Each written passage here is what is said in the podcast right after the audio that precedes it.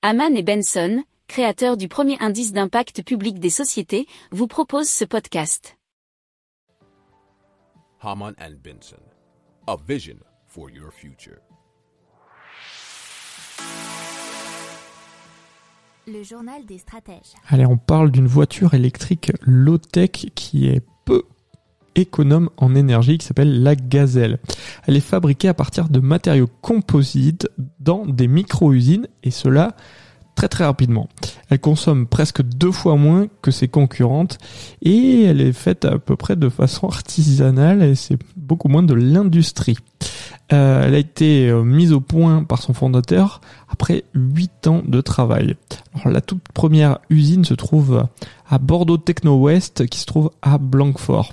Alors c'est assez basique puisqu'il y a trois conteneurs dédiés à l'assemblage et un en fond pour stocker les pièces détachées.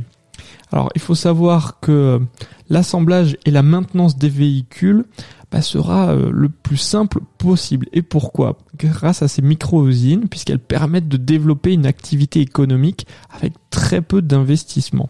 Elles sont adaptées pour créer de l'emploi dans les campagnes, mais aussi dans les pays émergents qui n'auraient pas de constructeur automobile. Alors, le châssis de la gazelle, il est monté en une heure. Pourquoi? Parce qu'il y a seulement 10 éléments assemblés, alors qu'une voiture classique en a 300.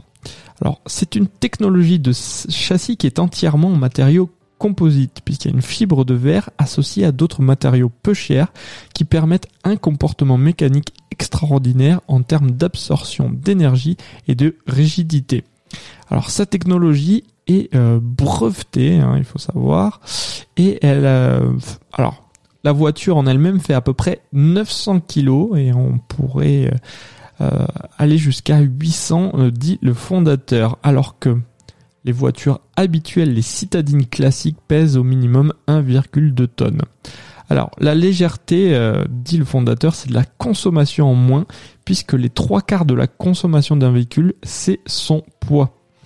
Et donc, euh, ici, ils le réduisent d'à peu près 40%. Euh, donc, c'est 40% de consommation en moins.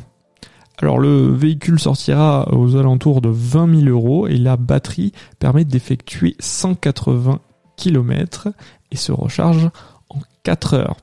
Alors cette, voiture ne dépasse pour l'instant pas les 100 km par heure. C'est pas un bolide, ça serait plutôt on va dire pour la petite route ou voir la ville. Alors l'obtention de l'homologation officielle est prévue très bientôt, c'est prévu à l'automne 2022. Si vous aimez cette revue de presse, vous pouvez euh, vous abonner gratuitement à notre newsletter qui s'appelle La lettre des stratèges, LLDS, qui relate, et cela gratuitement, hein, du lundi au vendredi, l'actualité économique, technologique énergétique, mais aussi de l'hydrogène et puis de tout ce qu'on trouvera super intéressant pour votre vie.